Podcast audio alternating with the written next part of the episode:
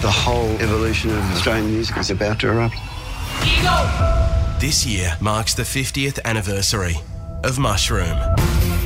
And all this week ahead of the release of the Michael Gudinski story. Triple M pays homage to the music, Australian music's been good to me. the legacy, Success breeds success. the man. Michael Gudinski, how are you? Mr. Gudinski! From the stories If he had faith in it, the more it drove him. to the gigs Bam! He'd blast through the door. to the artists, We're gonna make you a star, kid. Triple M takes you right into the heart of the Mushroom label That's why Mushroom started. and the Mushroom family. Do you get paid extra for that shit? That's why at Triple M we celebrate 50 years of Mushroom. Today is the day. Ego, the Michael Gudinski story, is out now. Check your local cinemas for listings. And lucky enough this afternoon to be joined by the man leading the charge at Mushroom Records, a label that started with bands like would eventually evolve, taking risks on a little known name like Kylie Minogue. To Frontier, the touring arm that brings the world's biggest acts to our backyard. Like the Fooey's, breaking records with Ed Sheeran. with the shape of you. We push and pull like a magnet. And we'll be singing along with Sir Paul in October.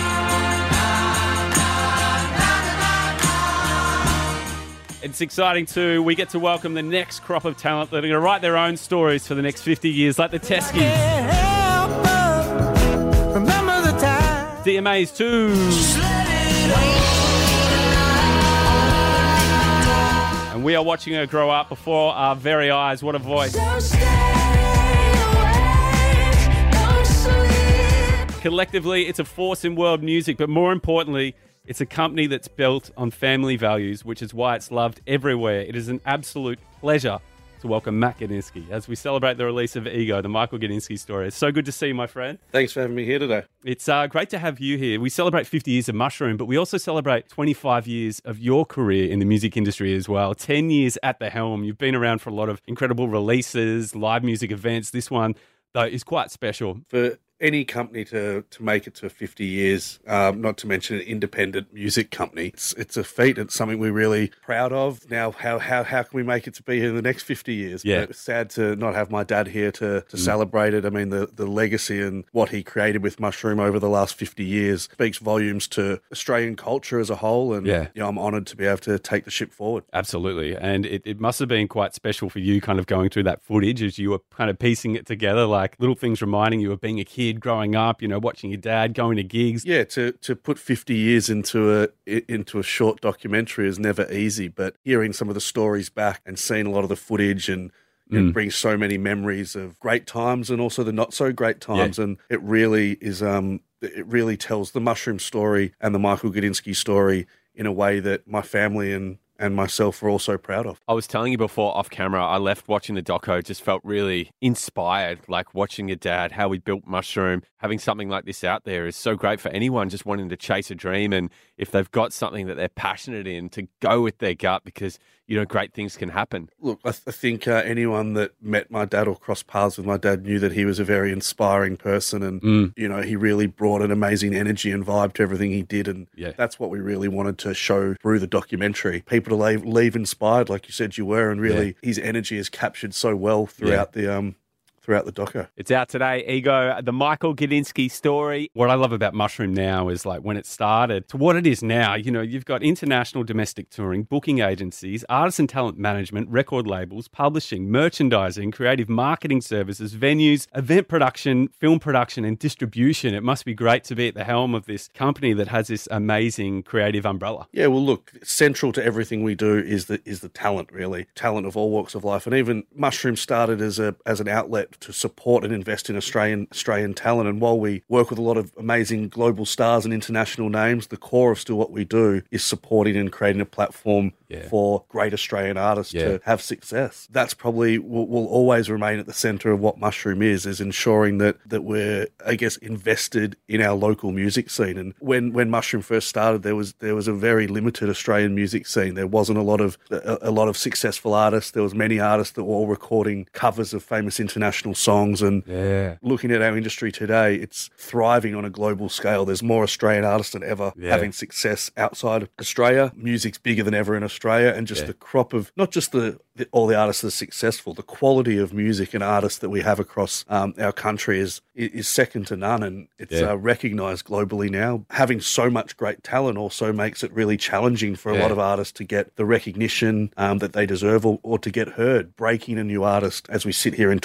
2023 is Yeah. is, is, is very hard. You know, you've, you've, you've got to really have that self belief to be successful as an artist in, in what is a really hard industry to break into. What I love about Mushroom, though, is that those kind of values are still there. Like people who are signed to Mushroom, you do feel like you're part of that family. And the things that Mushroom have always prided themselves on, like I love the fact you're still going to gigs. Like you'll be at the Tote on a Tuesday night to check out a band. Like those things haven't changed. You know, it's still going out and watching live music and supporting artists from the start. Oh, definitely. As I said, I know when my dad started the business and, and even ever since until today, we just want to create ways to support talent. And you need to have our you need to have a thriving live music scene. We need those venues like the Tote, the Corner Hotel. You know, they're as as important as the Rod Laver Arenas or the Marvel Stadiums or Yeah. Festival Hall or the Palais Theatre. We really need that pub rock scene to, to still thrive. Um, we were saying 50 years of Mushroom, and you know you've spent 25 years in the industry. What were kind of your early memories from growing up and, and kind of going to gigs? And when did you realize that you know Dad had a different day job to kind of everyone else? Um, you know, from before I even could remember, I was going to going to shows and heading out on tours. I probably remember a number of gigs when I was about probably from about five years old, whether it be with Jimmy Barnes, whether it was Billy Joel, Police, and so many other amazing acts that that Mushroom and Frontier were touring at that time. Hmm.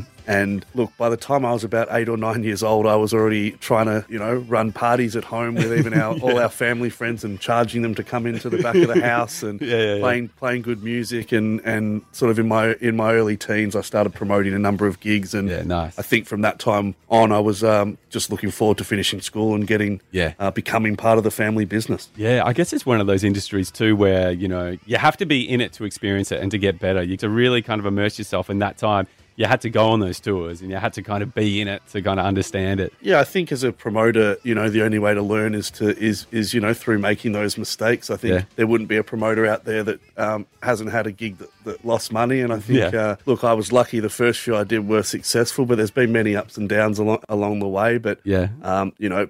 Having my dad there to help me through, you know, any challenges that we had with an artist or, Yeah. or whatever it may be, I, was, I guess I got um, my own university course through through him. But yeah, no, I always had such a passion for all aspects of music, but especially the live music and the shows. There's nothing like seeing fans, you know, enjoy an artist live, and just you know that's something that makes me excited. It really makes you love what you love what you do. But I was always yeah, always always on tours, always going to shows, and Yeah. um, you know, getting to spend some amazing times with artists. So it all felt normal to me growing up. That's really cool. So it's 25 years since you've been in the industry and 25 years since The Living End released their debut album. Did you Did you jump on one of their earlier tours when they were first starting as well? Was it No, I wasn't on one of their tours. That we put their we put their first uh, EP out through Mushroom. Oh, um, cool. Um, and I was a big fan of them at the time. Yeah. I booked them to play one of my uh, early uh, concerts that I ran, which I was uh, you know was really chuffed about. But yeah, I mean, what an amazing Australia! I know they're celebrating their 25th anniversary this year. What an amazing Melbourne artist uh, they've been. And I think what's really awesome about Mushroom is you have these relationships with the biggest artists in the world that keep wanting to come back, and one that started, one that's been there for a while.